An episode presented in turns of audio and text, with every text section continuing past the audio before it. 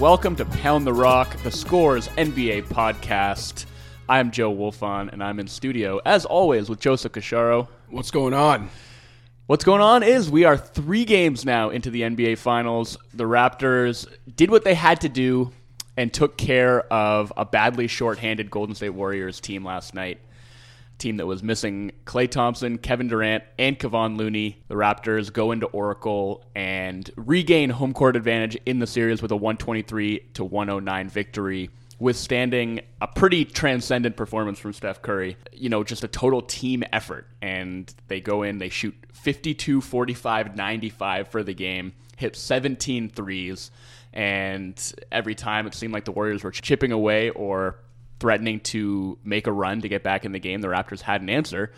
And now it seems like they have maybe regained control of the series a little bit, but obviously the health status of those Warriors looms large and could tilt the scales once again anytime in the next couple of days. So let's start with last night's game, Cash. What were your takeaways from that? And if we're talking about what the Raptors did in that game, and we're thinking about how it might look against a healthier Warriors team going forward. Is there anything you saw that you think is particularly sustainable? No, not on the defensive end because, you know, while they didn't go box and one or anything quote unquote janky on the defensive end, they clearly focused all of their attention on Steph Curry. And as we predicted, they were a lot more attentive and sharper guarding some of the off ball stuff and guarding cuts and things of that nature. So they didn't let non Curry guys get going either. But for the most part, all of their attention was on Steph, and they were daring other guys to beat them. And quite frankly, no one could other than Curry. And I'll just say what Steph was able to do last night, like 47 points on 40 individual possessions, is really efficient. It's not like absurdly efficient, but it's really yeah. efficient. And considering against the pressure exactly, considering the pressure he was facing by an elite defense, completely engineered to only stop him, and for him to still do that was just incredible. But yeah, defensively, I, I, don't think there's anything to replicate there, even if they get Klay Thompson back, let alone if they get KD and Klay back. Mm-hmm. On the offensive end, the Raptors did a lot of good. It was basically the difference between like a very balanced attack and a one man show, right? Because that's just the way the game went. Um, typical Kyle Lowry after a bad game says he's going to come out more aggressive and literally from the jump comes out more aggressive, draws a shooting foul 24 seconds into the game, gets them on the board with some free throws.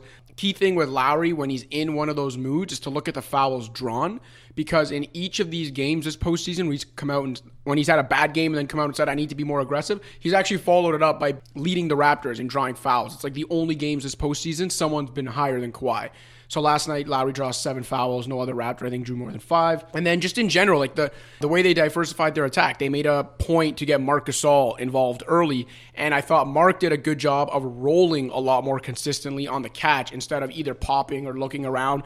He was very decisive, getting the ball off a screen and rolling, and that forced DeMarcus Cousins to defend in space. And hey, guess what? DeMarcus Cousins couldn't defend in space when he was healthy, let alone when he's like a year removed from blowing out his Achilles and a, a month and a half removed from blowing out his quad. So that worked for the Raptors. I thought they did a good job of with Pascal Siakam getting him some offense through like cuts and things like that. And it was a little less predictable than it had been in the first two games. So obviously Danny Green hit six threes. Fred VanVleet hit a couple more circus shots. Like some of those things are obviously not sustainable, but for the most part, I just thought I liked the way they diversified their attack. And then Kawhi ends up with 30 points on 17 shots, and it was like a quiet performance, but they didn't necessarily need him to go beast mode because they had this really balanced, smart attack.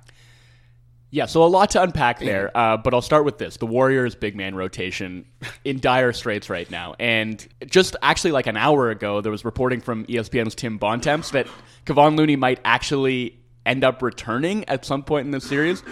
Apparently, needs to have more testing done before that determination can be made. But you know, based on that report, there is a chance that we see him again in this series, which would be huge because as much as the Warriors clearly missed Klay Thompson at the offensive end last night, their offensive rating was 110, better than it was in game two. Their defensive rating was 124. The Raptors completely picked them apart. So I want to look at that a little bit because a lot of interesting things jumped out at me. One is that the Raptors only attempted 14 shots in the restricted area. That's a first percentile rate in terms of the percentage of their shots on the whole. And I think that speaks to the fact a little bit like you look at the rest of their shooting splits, they go 7 for 11 from mid range, 9 for 19 from floater range, and 17 for 38 from 3. That's just a great shooting performance, and you could say that's not especially sustainable. But I think what it points to is the Warriors' bigs are not especially mobile. Bogut and Cousins are both, you know, going to prefer to drop back and just try and deter shots at the rim, which they did, obviously. You know, even if they aren't absolutely mammoth rim protectors, the deterrence factor is still there. They're big bodies who, if they drop back, can prevent you from getting those shots near the basket. But they're not very good at defending in space, and I thought this was actually the best that the Raptors' pick and roll offenses looked in this entire series. Using that pick and roll to great effect, whether, you know, like you're saying, it's Gasol on the roll. Ibaka finally got a couple of pick and pops that have been absent for him for the last couple of games. Both of those guys actually, I thought, made great reads on the four on three, something you expect from Gasol, but not necessarily from Ibaka. But he made a couple nice passes out of the short roll. And Kyle Lowry, as he tends to do, just throwing some really, really good pocket passes to get those guys involved in that pick and roll offense. So I thought they did a very good job of that. I thought Kawhi did an excellent job of attacking those Warriors bigs in the pick and roll. You know, whether it was Bogut or Cousins or Jordan Bell, he was able to get going against those guys when when he was able to get downhill. And like you said, I mean, he had a pretty rough first half when the Raptors were running, I think maybe a little bit too much of their offense through him and him initiating those possessions. And I thought they, they kind of transferred a lot of those possessions to Lowry later in the game. And when Lowry was initiating, I thought it actually became a lot easier for Kawhi to get his offense going. Uh, when he could either you know be involved in some second side action or catch the ball in the post, get involved as a cutter, it just eased the burden on him a little bit, and you know he proved that when he isn't basically tasked with controlling the ball from the start of the possession, the Raptors' offense can be a little bit more fluid, and I think that showed through with their 30 assists on 43 made field goals, I think their best assist percentage of the series so far. in terms of their shooting percentages. So since the three point line came into play in the NBA in the late 70s, think of not only all the finals series, think of all the finals games within all those finals series over about four decades now. This was one of only three times in that four decade history that a team went 50, 40, 90 in a finals game. What the Raptors did last night. The only other two teams to do it, uh, the 2017 Warriors against the Cavs and the 1986 Celtics uh, against the Rockets. So sustainable, not sustainable. Obviously, probably not sustainable. But what a team offensive performance that was! Literally like a once in a generation kind of thing. Yeah, and I'll say I think there's still some process stuff that they should probably be trying to clean up. Um, they, you know, Kyle Lowry talked about this after the game. Uh, I think Nick Nurse talked about it as well. They just talked about how important pace is to their offense and getting in a good rhythm and a good flow. I still think they haven't been doing a particularly good job of that. Like, they take a lifetime to get into their sets sometimes. And what's been a big bellwether in this series, and this is something that John Schumann of NBA.com has pointed out repeatedly, is how often are they getting those shots to drop late in the shot clock? Game one, uh, the last seven seconds of the shot clock, they shot 18 for 29. Game two, that number was six for 22. Game three, it was back up to 12 for 24. And so their late clock offense, I think they got bailed out or they bailed themselves out with some pretty incredible shot making. And I think it, a perfect capstone to that was that shot that Fred VanVleet yeah. made. The that ridiculous rainbow jumper uh, right before the shot clock rang out. And um, that was one of 16 shots that they took in the last four seconds of the shot clock in that game. And, and the Warriors, by comparison, took just five shots in that same scenario. So even still, like the Raptors are going to have to do a better job of getting into their sets a little bit more quickly because the shot making that they showed in this game is not going to be there for them in the future. So And the fact that the Warriors are pretty consistently forcing 22, 24, mid to high 20s um, attempts that late in the clock is probably a good indication for their defense. I want to talk about their defense last night too, and just the way Klay's absence actually affected them on that end because it, jig, it rejigged their matchups a little bit. Like the Warriors found defensive success in the second half of Game Two by going Klay on Kawhi. Yeah. Moving Iggy to guard Siakam, which kind of neutral, not kind of it, neutralized Pascal and threw him off a bit. And then they had Draymond on Lowry. And Draymond did a good job on Lowry, but Lowry also wasn't aggressive in game two, so it allowed Draymond to kind of thrive in that roamer role. Without Klay in game three, they had Draymond on Kawhi. They kept Iguodala on Siakam for most of the game, but when Iguodala wasn't in the game, Siakam started breaking free again. And just then, absolutely cooked Jonas Jerebko. Yeah, exactly. What Jonas was not guarding Pascal Siakam. Now, Lowry might have come out more. He probably was going to come out more aggressive anyway, but still, not having Draymond on him obviously helped. So, just in general, everyone obviously knows Thompson's offense and what they were missing, but him missing on the defensive end was big for them too. He's probably their best on-ball defender, and it just the way it messed with their matchups affected them all night. Like there was a bunch of times in the second half where some defensive miscues lead to Steph Curry alone on an island, literally guarding Kawhi Leonard in the post, and it ended the way you'd assume it end with and ones and easy buckets. So they got to get Klay back not just to help ease the burden on Curry on the offensive end, but to like get their matchups right on the defensive end again, or else. Again, the shooting isn't sustainable, but the way the Raptors can pick apart this undermanned Warriors defense is sustainable. Yeah, and that's sort of what I was saying. It's like obviously they missed Klay on the offensive end, but I think they missed him just as much Yeah. defensively, and that was where they lost this game because a 110 offensive rating is again pretty good. Uh, if their defense can hold up against the Raptors, which they showed that it could in in that game too. You know, that said, the Raptors also had a really poor shooting performance in, in game two, so this wasn't exactly a regression of the mean. It regressed well past the mean. Uh, the pendulum swung completely in the opposite direction, and I, I mean that's just the you know the make or miss league element uh, of all of this is like uh, sometimes you're going to hit shots and sometimes you aren't and in the crucible of a playoff series it's not necessarily about process sometimes it really is just about results and those shots were going down for the Raptors in this game. Danny Green hit six threes. Uh, Fred VanVleet again hitting some big ones. Lowry finally breaks loose and hits five threes of his own. Marc Gasol being assertive offensively, I think, was a really big thing. And that's something that I think can be repeatable because look, he was just going straight at Cousins, right? And and sometimes it was him attacking him in space, catching the ball on the roll. Sometimes it was just him going at him in the post. He drove past him on the baseline for a dunk. He has a 26% usage rate in this game, which I I would have to go back and look at his game logs, but that seems to me like its highest Maybe as a may- Raptor. maybe in the postseason so far. And they were just running a lot of stuff through him, and he was rewarding them by either you know hitting those little turnaround bunnies, or finding cutters, or making those plays, those those kickouts off of the short roll to to corner shooters. So I thought involving him more in the offense was really effective, and can continue to be effective against his patchwork Warriors front line. So let's assume. Well, I guess we can't assume that they're both back in game four. I think I think we can safely assume Klay's back in game four. I think there's a, a like a 50-50 chance KD is back. Draymond sounded pretty confident after the game about the Warriors' chances, which led me to believe both are coming back. But let's assume the Warriors um, minus Looney are otherwise healthy for game four. How do they match? Like, how do you see them matching up? Because in the regular season, they had KD on Kawhi just because, like, from a length perspective, it made sense. But then I don't know. If, even if KD's back, do you still put Klay on Kawhi's, given the success you saw him have in Game Two, and and find another place to stash KD? I think, that, I mean, they'll they'll juggle their lineups a bit, but I think maybe KD coming back and playing his first game in what a month now. Yeah.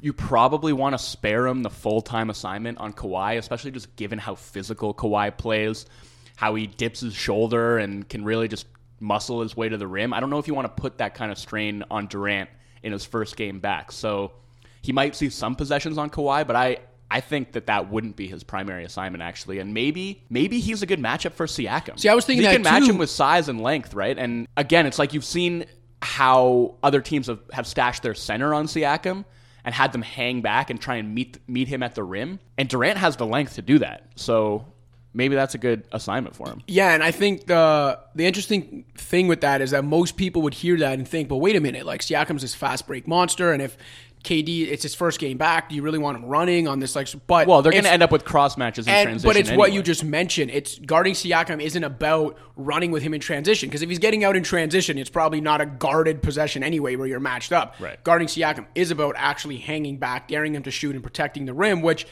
would actually save KD's legs, Right. and he's got the length to match it. So I think Yeah, we're K- obviously we're talking about matching up in the half court. yeah, right? exactly. Because- So, KD on Siakam, I think, is the move to make, and Klay on Kawhi is the move to make. Now, if they go depth lineup to start, I guess you can't put Draymond on Lowry because then who the hell is guarding Marcus Gasol, um, right? well, Or do you put like Iguodala on Gasol? And Yeah. ju- yeah, yeah. I, I guess think- you could do that. Dra- Maybe you put Draymond on Lowry, you put Iguodala on Gasol. And yeah. I mean, look what the Sixers did, right? They That- guarded Gasol with Tobias Harris when when they slid Embiid onto Siakam. yeah. you have you can put a small on Gasol and he's not that much of a threat to scoring Yeah. the post. And, and Iguodala is strong, man. Yeah. Like I think you you might have to send some double teams if he catches the ball deep enough. But I think Iguodala is strong enough to kind of push him out a little bit, and maybe you can play that straight up and not get burned too badly because Gasol just hasn't really been good at finishing at the rim this year. As much as he had a good offensive game in Game Three, it just like really isn't his bread and butter at this point.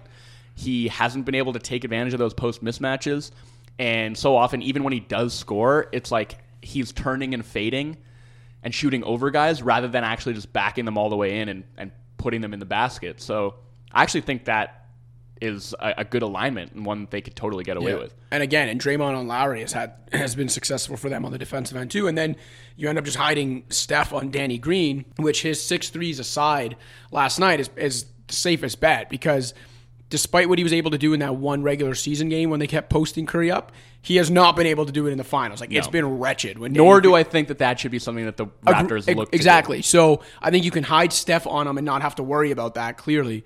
So yeah, that's probably the way it matches up if the Warriors are healthy. KD on Siakam, uh, Klay on Kawhi, Draymond on Lowry, Iguodala on Gasol, and Steph hiding on Danny. Yeah, and I think it's interesting. You know, we're just like talking about all this from a defensive point of view, right? It, Yeah. Obviously, their offense is going to be greatly helped by getting those guys back, but I think the defensive end is going to be just as important. And you know, there's a lot of di- like interesting things that they could do with Durant at the defensive end. Obviously, his health permitting, but um, it's just it's just so weird because how do you even talk about the series? How do you talk about the matchup? How do you talk about trends and patterns and what might or might not carry over without having any assurance of what the Warriors are going to look like from one game to the next? It just makes it so hard to actually dissect this stuff because we're basically talking about two completely different teams. I mean, the the the, sense seems to be that Klay is going to play Game Four.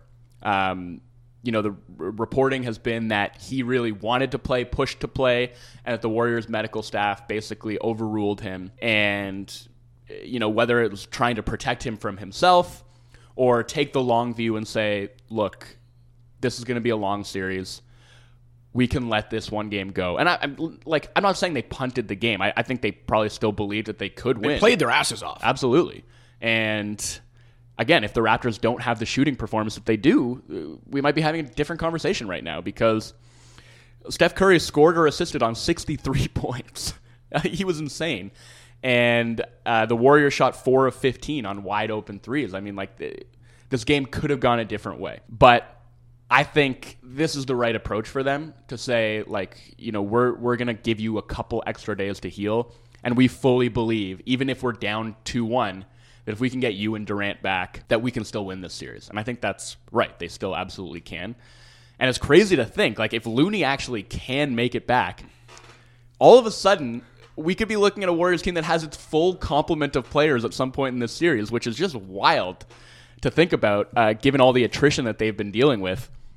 And again, it just you know goes back to what I was saying. Like I don't know what even to look for in future games because I don't know what the Warriors team is going to look like, and I don't know when we're going to have that information. It seems like just like we saw in this game, and just like we were talking about on on our last podcast, they're going to drag this out as long as they can and avoid giving the Raptors any intel until they absolutely have to.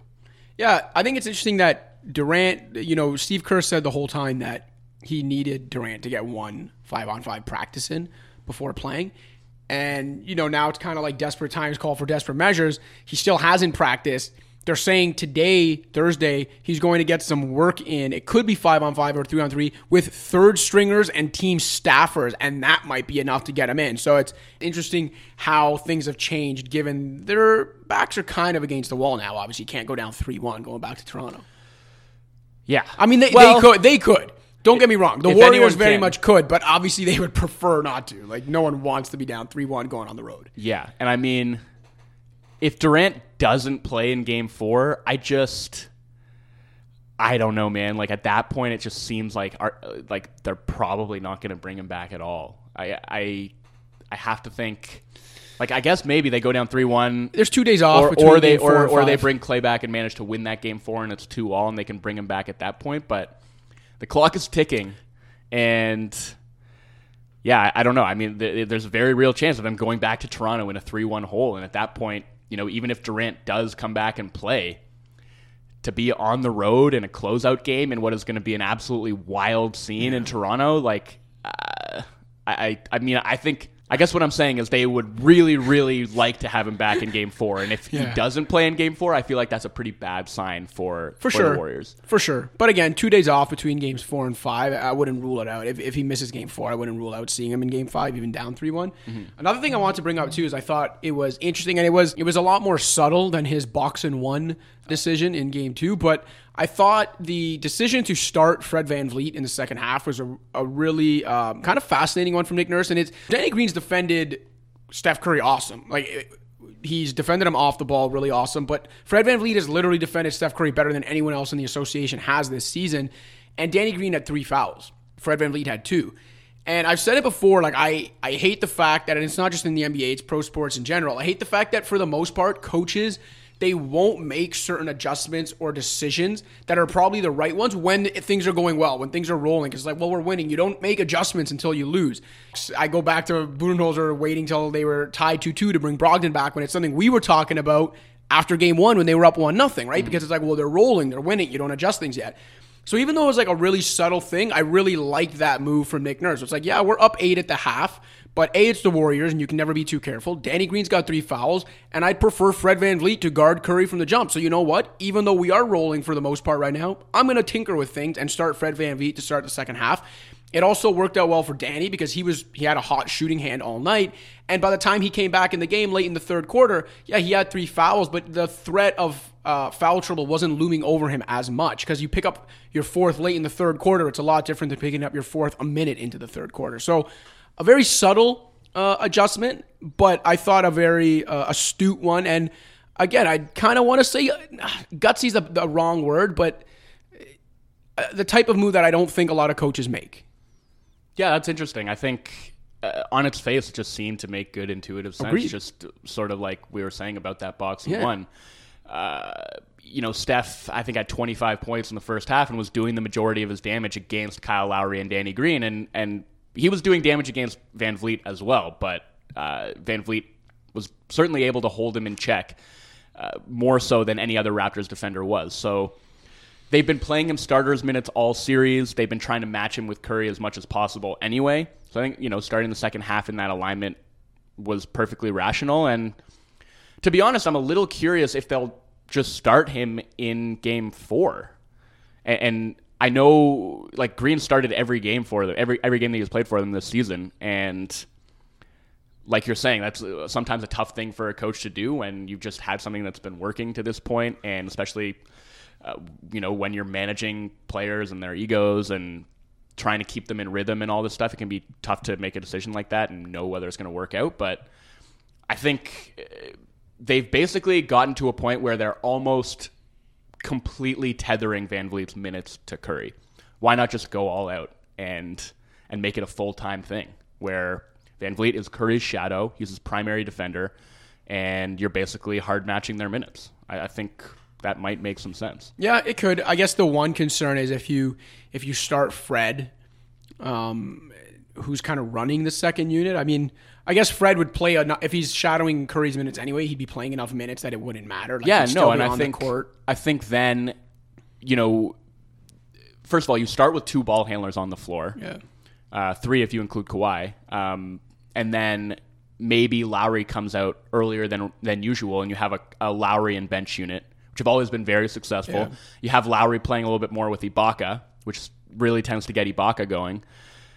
I don't know. I, there's a lot of interesting things that Nurse can do with his rotation, but I'll just agree with you and say that he's really been pushing all the right buttons for the last two rounds. Uh, and another one was riding with Ibaka, frankly, for what must have been like a 10 minute stretch in the third and fourth quarter. After Serge had frankly looked unplayable for the game up to that point. I mean, he had no touch around the basket. He was committing some silly fouls. He was gumming up the Raptors' offense. Just That's how you know good Serge is about to come out when he looks unplayable. it's actually crazy. Like the the rapidity with which he went from looking unplayable to looking like the most dominant player on the floor was actually insane. And I think he blocked five shots in the second half alone. He had six blocks total. One of them should have been a goaltend, but Yeah, yeah, the block on Cousins was absolutely a goaltend. But um, an unbelievable chase down block on Quinn Cook, who Danny got Green had a, an unbelievable chase yeah. down block. And I think Quinn was it on Cook to- back to back possessions? It was Like, yeah. Quinn Cook got blocked three times in four possessions, and two of them were on like phenomenal chase downs. Yeah. So Ibaka goes from looking unplayable to having a stretch where he just floated to like another astral plane. He he had a putback. He hit a pick and pop jumper. Uh, he grabs an offensive rebound. He has multiple blocks at the defensive end. I mean, he just suddenly was pillaging the Warriors, and that run, as much as anything, uh, was a big part of the reason the Raptors were able to pull away late in that game. And just another example of Nick Nurse having his finger on the pulse and somehow seeing that coming, uh, leaving Gasol on the bench. And Gasol did come in to finish the game, but that that stretch from Ibaka was absolutely huge. Yeah, I think what we're seeing too with Nurse is, you know, like he was touted as this uh, an innovator, I guess, and a lot of people saw that as like an offensive thing. And so when you know they ended games with a Kawhi ISO, or when they'd come out of a timeout with ISO, like people would kind of pick on that and be like, "Well, this guy was supposed to be an innovator. Where is it?" But I think it's these it's more like within the margins and these small things where like that's where you see how innovative a coach is. How willing is he to adjust even when things are going right? How willing is he to break out the first box and one the NBA finals has probably ever seen? You know, it's like things like that to me are what make a coach innovative because in terms of the sets you run and things like that, like no one's reinventing the wheel here after 100 years of basketball, you know? Yeah, no, I, I, I totally agree. And I think um, sometimes those decisions can backfire. Of course. And uh, we do tend to look at these things through the, you know, a, a hindsight driven lens. And uh, it's important to recognize that these things can go any which way. And I think, uh, you know, that cuts both ways. Like when a decision goes wrong, it's important, I think, to try and find the rationale behind it and say, look, this didn't work out, but it was worth trying. And when maybe a questionable decision works out well, same thing. It's like, you know, this worked out, but the rationale behind it didn't make a whole lot of sense. But I think for Nurse, uh, the last little while, I think it's been a combination of both, right? Like he he has made decisions that I think are justifiable, and those decisions have really worked out well for him. So uh, a really good coaching performance, and um, I think you know, not that like we've talked a lot about the moves the Raptors have made to get them to this point, the Kawhi trade, the Marc Gasol trade. We haven't talked a ton about the decision to let go of Dwane Casey and to to promote Nick Nurse, you know, internally.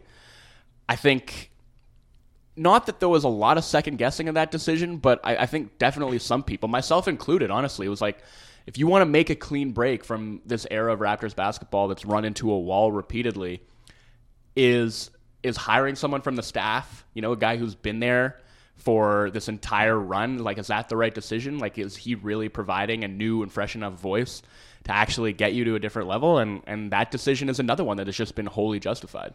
Yeah, and you know, now in hindsight, it's like I'd love to have been a fly on the wall for what I think was like a multiple hour interview, the second interview that Nick Nurse had with Masai Ujiri, where he reportedly basically laid out his plan for the entire year from like training camp to the finals of how he was going to manage a team, which at the time did not have Kawhi Leonard, Danny Green, or Marc Gasol. It's like you really wish, like, forget about you know the the the insider knowledge Woj knows about like trades about to happen. Sometimes I almost wish to be a fly in the wall more for that kind of stuff. You know, Yeah. like what went down in that coaching interview between Nick Nurse and Masai Ujiri that convinced Masai Ujiri Nick Nurse could do exactly what he's doing right now. Right. And if Jackie MacMullan's reporting is to be believed, that meeting convinced Masai Ujiri to hire Nick Nurse instead of Mike Budenholzer. Right. I think our assumption has been that Budenholzer chose the Bucks job and then the Raptors moved on. And I think that was the first time I've seen it reported that it was actually the Raptors who decided to go in a different direction, which again, if true, is just amazing that, that the symmetry with which that worked out, where Nurse ends up coaching against Budenholzer, I think outcoaches him in the conference finals. Coaches circles around him, man. Yeah. Like Um, so it's just it's just wild to think about like all the different decisions and, and everything that went into putting the Raptors where they are right now. And they're they're two wins away from a championship. It's it's pretty wild. yeah, these final two though will be Difficult. a nightmare to grab. What's up, Pound the Rock listeners? Just a friendly reminder to rate, review, and subscribe to Pound the Rock on iTunes, SoundCloud, Stitcher, Spotify, or wherever you get your podcasts. We'd also encourage you to check out the Score's other sports podcasts. For Major League Baseball, there's Expand the Zone. For soccer, we've got Sweeper Keeper. Puck Pursuit has you covered for the NHL, and the Fantasy Football Podcast with Justin Boone tackles, you guessed it, fantasy football. And in case you haven't already, please download the Score app, which is available on iPhone and Android. That's where you can find all of our feature content as well as live scores, updates, and breaking news. Let's move away from the game itself right now and and talk about uh, well something that happened during that game, which was Kyle Lowry mm. chasing a loose ball, going into the first couple rows of courtside seats, and getting shoved by uh, not a fan, it turns out, but an actual minority owner of the team, a guy named Mark Stevens, who look, I'll, I'll, be honest, I was not familiar with Mark Stevens beforehand. I don't really know anything about him. I don't know what his ownership stake in the team actually is. But he gives Lowry a pretty sharp shove uh, while Lowry is in the stands. And then, according to Lowry afterward, also directed some vulgar language towards him. And he was obviously very upset about that, um, you know, motioning to the refs that he had been pushed, wanting Stevens to get thrown out, which I believe he was. And since then, the uh, the league and the Warriors have announced that he's going to be banned for any further finals games this year, which is a maximum of two games anyway. Uh, do you think that punishment is enough, or do you no. think there needs to be further? No, there needs to be. This guy needs to be removed from his ownership stake. Yeah, he's an ass clown. Full stop. Okay, first of all, this like old dude with these khaki pants and sneakers that's like shoving Kyle Lowry because he, like so many fans, um, knows that he is in a quote unquote safe environment where he's protected by refs, security guards, whatever. Because I'm pretty damn sure that lame ass khaki pants Mark Stevens isn't shoving Kyle Lowry to his face in the middle of the street, you know, where there's no one there to protect him. And I just, this is what I hate about the whole fan interaction thing. It's that like fans can take these, well, technically they can't take these liberties, but they do once in a while. And this happens. And obviously, the players can't do anything about it. And I understand that. And I'm not advocating for violence, but it's like, man, like sometimes you really do wish like these players just had. I'm not saying like to really hurt them, but just like oh, one clean shot at fans like this because that, that's you know that's what your suggestion for the discipline. That no, no, no, out? no. That's not the, the discipline. He has that, to stand in and just take a punch. That, that would Kyle actually Lowry. be awesome discipline as long as we can guarantee that there was like no catastrophic injuries. Yeah, uh, but no, we don't think, advocate for violence no, on on Pound the Rock. No, we don't. Um, but I think, in all seriousness, I think the punishment should be a forget banning him for the finals. Like it's going to be like minimum of he's banned from the arena for all of next season, if not for life. But I think they should actually strongly consider like he's a minority owner anyway. Who cares? Yeah. Strongly consider removing him from his ownership stake. I, I 100% agree with that. I think he should be forced to sell it. I just think this is bad enough when when fans do this sort of thing, but when it's somebody who's actually affiliated with the home team, I, I think at least optically that's worse. And uh, you know, for the Warriors, I I don't think that they should uh, you know have any interest in maintaining any sort of affiliation or partnership with this guy. I'm pretty sure like 99.9% that if it was an average fan who did that, they would get a lifetime ban from the arena. Mm-hmm. Like well, without, it, without question. There was so, a fan it was it was a kid is the thing, right? That fan who reached out and, and put his hands on Russell Westbrook. And Westbrook kind of scolded his dad, yeah. And I think in that case, it's like, okay, the kid, you know, you can argue just doesn't really know better, but this is a grown ass man, and he absolutely should know better. And it's not like it's one thing to put your hands out when a when a player is coming at you yeah. to try and break their fall or to protect yourself. This guy was, you know, three or four seats over, reaches reached over to to give Lowry a shove for no reason. And again, if Lowry is to be believed, also yeah. swore at him. So, like, I, I, just there's no place for that. And I I don't think this guy should be allowed to be the minority owner of yeah. a team. Let, yeah, or even allowed in the arena again. Like there was the lady that I don't know if he was with her. She first of all, she actually interfered with Kyle Lowry's ability to keep the ball yeah, in she, bounds. She went out and reached so for the ball. That was bad enough, but but she she, she, she took then, the brunt of that. She took the brunt of that hit, and then she was like just the typical road fan that's like patting the opposing player on the back, like on the back, because I was like, oh, it's okay, like good effort kind of thing. Which mm. in itself, you know, you probably you shouldn't be putting your hands on players anyway, but at least in that case, she was just like, oh, I'm patting an NBA player on the back for like a good hustle play and like almost trying to help him up.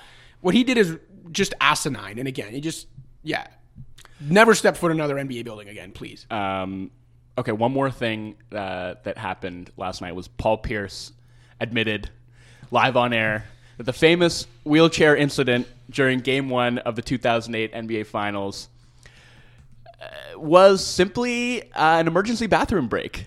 What did you make of that? So, okay, I saw this and I saw everyone going nuts, but then I thought after the game, Pierce reclarified himself to say um, that it was kind of like a joke, or it wasn't.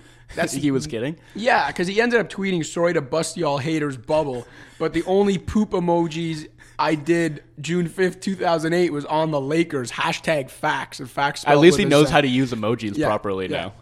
Um, so I don't know. I mean, I don't know whether to believe him. I don't know whether he was trying to be funny. I don't know if he was telling the truth, and then was like, "Hey, I don't like that this like ruined one of my legacy moments. I got to go clear this up." I don't know.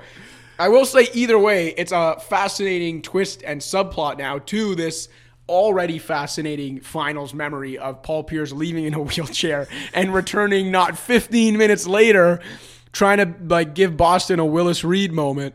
Yeah, but like, I mean, it's it's just been like a piece of sort of shadow NBA history for so long because he, the story at the time was like he thought that he had torn an ACL, like he landed weird, thought he heard a pop, felt a bit of a twinge in his knee, and you know his teammates had to carry him into a wheelchair and he had to be carted off. He looks to be in excruciating pain, and then not ten minutes later comes skipping out of the tunnel and finishes the game like nothing's wrong. So, you know, obviously that is where the sort of conspiracy theory was born. And uh, he hasn't spoken on it for all this time, and, and for him to, to come out and I mean either joke about it or admit it live on TV is uh, I don't know. It's just like a hilarious moment. And and for those uh, Paul Pierce pooped himself truthers, uh, a pretty vindicating moment. Have you ever seen the? We're going off topic now, but have you ever seen? Um, I don't remember who it was. It was like a famous soccer player that once legitimately soiled himself in the middle of live play. I don't think so. All right, well, that's something for our listeners to YouTube at some point after uh, listening to this podcast. But yeah, that the Pierce thing's funny too, though, because the re- the reason I thought he was joking is because, like you mentioned, you know, him landing, it looked like he actually might have legitimately hurt his knee, like. I don't know. If if he legitimately had to use the washroom, are you telling me he was sitting there thinking like, "Man, I need a moment to happen in this finals game, in my first finals, I need a moment to happen where I can feign injury so that I can go to the back and relieve myself." Like I mean, I don't know. That I'm just saying that might be preferable to having to play like I don't know how long, like when it happened, or how long it would have been until there was like a like a, a break timeout, it couldn't have been that long.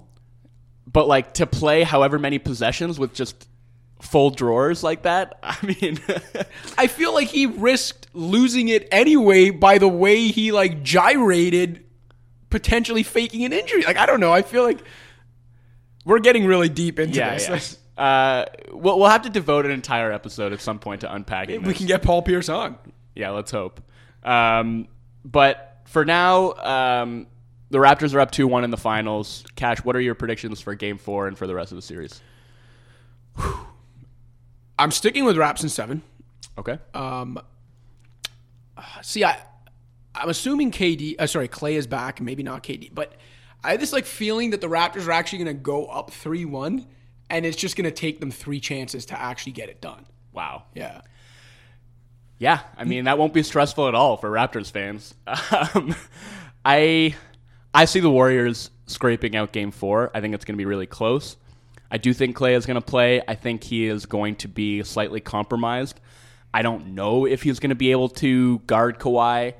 I don't know how effectively. I mean, like movement is so much a part of his game, right? And running off of screens and just getting open for those catch and shoot threes. I think it's going to be really difficult for him to do that with with a hamstring injury, and the risk of re-injury with with a hamstring is like so high. I, I just I don't know. It's it's going to be really difficult, but I, I still do see the Warriors pulling out that game four. Um, I, I expect them to come out and play with a ton of desperation, and even the series. And again, it's just it's impossible to say with with KD's status being up in the air like this, but. Um, I, I'm going to stick with my prediction as well. Raptors in seven. I I'm. Who knows what twists and turns the series Yeah. has in store? But um, for now, again, the Raptors are two wins away from a championship, and they got to feel pretty good about where they're at. Yeah, I'd say smart money is on the Warriors winning game four and basically just the home team winning every game until at least game seven. Yeah, so there you have it. Um, that was game three. Uh, this is where we're at right now. Lots to still be determined on the health front, and um, we'll be back to talk to you guys next week, uh, presumably Tuesday after, after after game five. Five, yeah. After game five. Uh, so we will talk to you all then. For now, we're signing out. For Joseph Casciaro, I'm Joe Wolfond. We're coming to Rock.